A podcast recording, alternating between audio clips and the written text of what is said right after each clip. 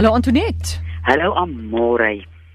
Ai man, ek het nou hierdie week 'n wonderlike oproep gekry van iemand wat sukkel om te slaap. Sy sê sy luister verlede week na die program en sy luister hoor ek twee twee so oor slaaploosheid, mm. maar ek lag. Ek sê vir wie want ek slaap soos 'n klip. Mm. As 'n mens my sê hy kan nie slaap nie, dan ek as ek uh, wakker word, dan steek ek 'n kers aan en dan slaap ek weer. En sy sê wie jy sê al sy jare gesukkel met slaaploosheid.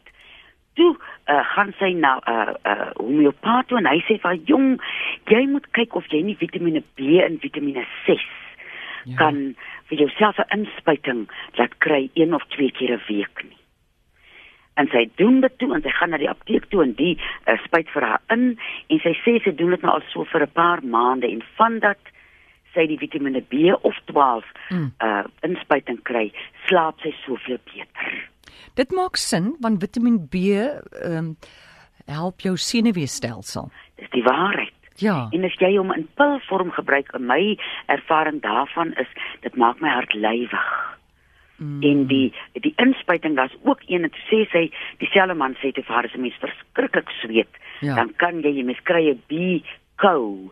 Hy's nou 'n klomp Vitamiene B ja. goedjies in en dit help vir jou met vreeslik sweet.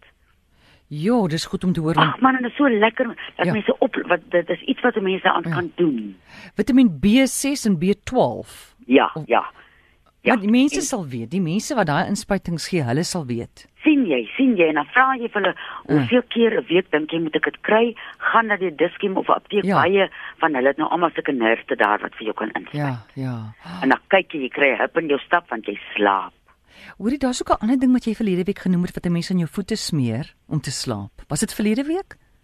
Dis mos daai mengsel van 'n uh, kasterolie wat uh. jy meng met wie daai persblommetjie nou weer uh, uh lavendel. Lavendel, my sister, koop jy essensiële olie? Ja. Kry jy 'n botteltjie waar jy die twee meng. Mm. Dan maak jy hom net so effens lou. Dan smeer jy jou voetjies en terwyl jy hulle smeer, ja. kry die liefde van jou hande ingewerk op die voete. Ja. Jy sê vir hulle dankie vir die dag se werk en nou as jy sommer rustig en dan lê jy. Dankie vir die dag se loop. Vir die dag se loop en jy hoef nie te gaan vir 'n voetmassage nie, vryf jou voetjies. Ja. Dis my mantra. Ek vryf vir hulle. Poppy sê, hmm. met die ouderdom het ek baie winderig geword. Jong, ek het nie meer beheer nie. Jo, ek is al glad bang om kerk of winkels toe te gaan. Ek praat nie eers van rolbol nie. Is daar iets wat ek daaraan kan doen? Ja, wie jy wind kom dat 'n mens die peristalse in die darm uh, kanaal is nie meer so lekker nie. Dan moet die kos half verrot voor dit kan uitgeskei word en dit maak ons nou winde. Hmm. Mens kan 'n droë granaatskil vat. Is mos nou jy's granate tyd. Skil hom af, droog hulle op 'n koerantpapier en dan kry jy vir jou 'n uh, of 'n maalklip of 'n vuilslukkie of 'n ding en jy mm. maak verpoeier hom en jy drink so 'n mespunt uh daarvan. En dan kyk jy watter kos jou wind gee. Ek dink uh as 'n mens sukkel met jou darmkanaal, leer dit jou om indagtig te lewe. Dat jy jou darmkanaal begin lees soos 'n boek. Wanneer is dit meer winderig as ander tye? Mens kan iets uh, uh so shepherd's purse gebruik wat help by die rectum want mense uh rectum soos jy ouer word uh se spiere werk nie meer so lekker nie en dan kan jy as mens nou jonger is kan jy die winde uithou en dan moet 'n pyn maak. Jy bedoel inhou, jy bedoel inhou. Inhou. Ek bedoel ek wil dit ek gesê uithou. Ja. Inhou, inhou. Tot jy op 'n plek plek kom waar jy verskriklik lekker kan wind laat. Daar's mos niks lekkerder as daai wind laat dat jou jou ore hang en ek so slap van lekker. maar mens kan nie oral wind laat nie. En as jy ouer word, dan kan daai rectumspiere is nie meer so lekker nie. En shepherd's purse, uh, ek dink Natura of een van daai jy sal hmm. by gesondheidswinkel kry. Dan drink so gereeld terug vir ou shepherd's purse om net die rectum weer 'n bietjie uh in sy volle krag te kry. Wat is shepherd's purse? Dis 'n interessante naam vir vir Hoor nou, hoor nou. Man, ek het nou nie sy uh wag dat ek gou hier oor na my kombuis te stap. Ek ek drink hom so uh, gereeld. Ek het so 'n boksie, ek gaan nou vir julle sê, waar ah, is my shepherd's purse amore. Hy is ho, oh, dis nou weer 'n naam. Capsella bursa pastoris. En dit is 'n natural products wat hulle maak. Mm. En Hirten Passionkraut is nou die Duitse naam daarvoor. Goed, ag nee, kom ons vergeet van daai name. Ek hou van Shepherd's Purse. Vra vir Shepherd's Ja, Purse. ja, ja. ja, Goed. ja, ja, mens kry mos so 'n boksie en dit drink kom. Kom ons vat 'n oproep. Opsie. Charlotte, goeiemôre. Goeiemiddag. Met wie praat ek nou? Met wie wil jy praat? Ek wil met jou praat. Uh, Nou hier praat jy nou. Nee man, praat met Nus Nettie, sy's nou op die lyn. Ek kan jou met niks nou help nie.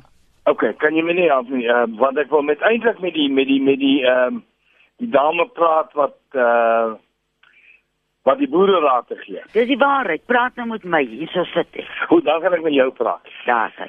Weet jy, my vrou het krampe in haar rug en sy kry geweldig pyn in haar heupe en in haar uh bene en in haar spiere waar sy die kramp. Ja. Kry sy Ehm die krampe in haar spiere. Ja, dit lyk my in haar spiere in haar rug en dan in haar heupe kry sy verskriklik pyn en sy slaap nie in die nag nie. Die dokters het al vir haar pille gegee, maar sy's Laat ek eers 'n bietjie dink hoe oud is my vrou? 69. Ja. Ek En ek wil graag 'n bietjie raad hê vir dit asseblief. Ja, ek sal voorstel dat jy eerstens vir haar die pynself aanmaak. 'n Groot blik sambokself, 100 gram wintergreen self en 'n botteltjie harlemensis. Okay. En dan Uh daai groot van boksalf. ek gaan vir jou my ons webtuiste besonderhede gee aan die einde van die program. Dan kan jy dit daar gaan kry dat ons nou nie mense se tyd opneem Uh die weet jy kom ek sê ek is blind. Laat ek gou vir jou verduidelik. Ek is blind. Ons het nie 'n komputer nie. Nou dis reg. Ehm um, Nou luister, sy gaan dit nou vir jou gee. Okay, laat my vrou dit sommer gou afskryf. Kan jy omgee as sy gou 'n pen kry? niks nie. Ek gaan so lank Okay. vir jou sê terwyl sy die pen kry dat jy 'n flenilap met kasterolie saans om haar rug moet sit. Okay, laat uh, sy gaan nou skryf, jy kan maar sê. 'n Groot blik sambokself, 'n Groot bottel van boksalf, ja? blik, Ja, die blik daai pot, daai pot van die boksalf. groot blik, ja. 100 Ja. gram wintergreen self, Okay, 100 gram wintergreen salf. smelt in dubbelkoker. Okay, wat moet dit dan doen? Smelt in dubbelkoker. Smelt in? Dubbelkoker. Daar wat jy die twee kastrolle, die een kastrol het water onder die O, ander- okay, daai daai? Ja, daai dubbelkoker, ja. Yes. En as die salwe gesmelt is, haal sy dit van die stoof af en dan gooi sy 'n botteltjie harlemensis daarin. 'n Botteltjie harlemensies. Is 'n Lennens-produk. Ja, ek ken dit. Nee, ek, jy kan dit gebruik vir jou nierok, ek weet. Nou maak dit uh aanvaar, uh as dit dan roer jy dit deur en gooi dit dadelik oor in 'n glasbotteltjie en smeer haar rug in saans. Ek sal dit um, baie graag doen want sy slaap nie in die nag nie, verstaan jy? Ja. Doen dit so, doen dit soggens en saans en dan elke tweede aand vat jy 'n flenilap met kasterolie wat jy om haar rug draai.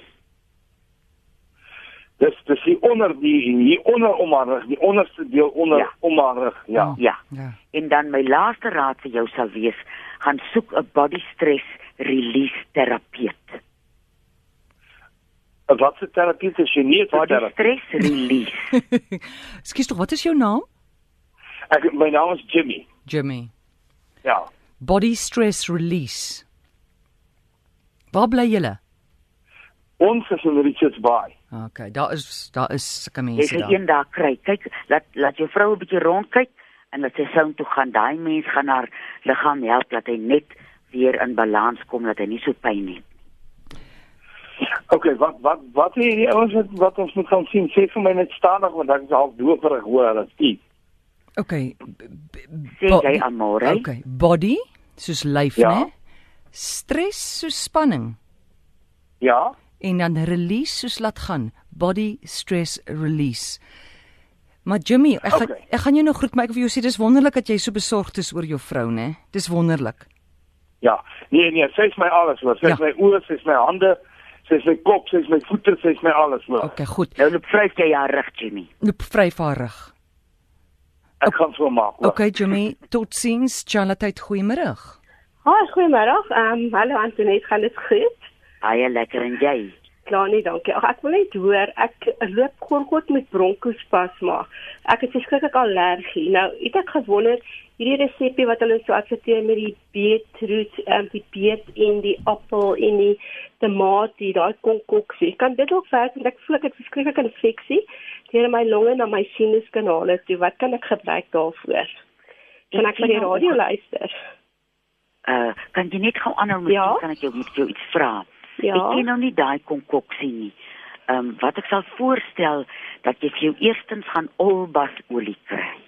Olbasolie by die apteek en dan stoom jy jou daarmee. Ja. En dan kan jy iets soos wilde als, wynruit en mieshout gebruik waarvan okay. jy jou stroop kan kook. OK, wonderlik. Mm. Jy het dalk 'n e-posadres of vir e-pos jy kan stuur om met al die Ek kan vir my bel aan môre gaan. Ek het ja. nie wonderlik plaas nie man, maar aan môre gaan aan die einde van die program my my telefoonnommer gee. Net iets om gestel op net op te bou. Baie dankie hoor. Bel vir my dan sal ek met jou praat. Dankie hoor. Lekker bly aan môre. Dankie vir die program. Bye. Goed, totsiens. Eines net die tyd is verby man. Kyk hoe lekker kry jy mense sê lekker kry. hoe vinnig gaan die tyd verby. Jy maar ons weet presies wat jy bedoel. Almore, ek moet net sê ons uh, webtuiste is op die oomblik onder konstruksie. So as mense nou loop soek daar, moenie bang word nie. So oor 'n week of wat gaan jy weer lieflike goed daar kry.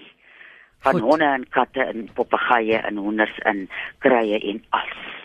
Vertel gou vinnig 'n uh, lewe daai brakkies wat gebore is van die van die van die windhondjies.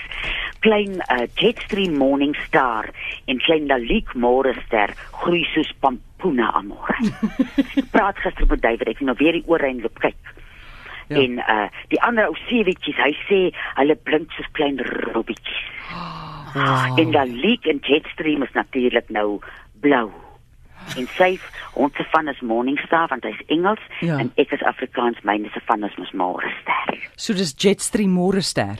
Jetstream Morningstar Morning. en Lalique Morester. Oh.